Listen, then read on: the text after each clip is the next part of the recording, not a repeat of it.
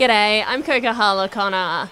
The father of Sydney Roosters star Angus Crichton has revealed his son is out for an indefinite period after being diagnosed with bipolar disorder.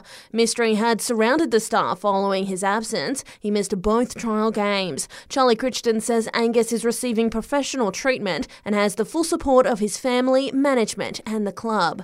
Meanwhile, no announcement surrounding the future of Kevin Walters at the Broncos season launch last night. The coach has reportedly agreed to a two year extension. Kevy telling Channel Channel 9, his main focus is on securing a place in the finals after missing out last year. Oh, I think we all got uh, unfinished business this year, particularly uh, the players and all the coaching staff and everyone working at the club. Last year was a big year for us, some big improvements, but we're looking to take that even further this year.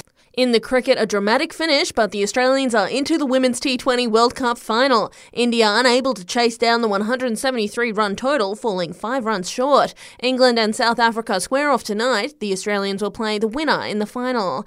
Meanwhile, Glenn Maxwell is on track to play in the one dayers in India next month. Maxwell made a successful return from injury this week in the Shield. He had always earmarked the three match series in India as his official return date. To get a three dayer in this week for the Shield game was, was quite nice and even just looking at the data from the last day of Shield game started to get back to what a full one day game looks like. Staying with cricket, Dave Warner insists he will fight to keep his spot in the Test side. The 36 year old is home after a poor performance in India, which saw him knock scores of just 1, 10, and 15 before an elbow fracture ended his series. The opening batsman has dismissed talk of retirement. I've always said I'm playing to 2024. If the selectors feel that I'm, you know, not worthy of my spot, then so be it, and uh, I can push on to the white ball stuff. To the AFL now, no signs of premiership rust at the Cats, who smashed the Hawks by 85 points in yesterday's preseason hit-out. Ollie Henry starred for his new club with four goals. Footy manager Simon Lloyd telling Seven the former Pie was impressive. It's amazing how many shots on goal Ollie does have, and he's a hard worker and he's great in the air as well.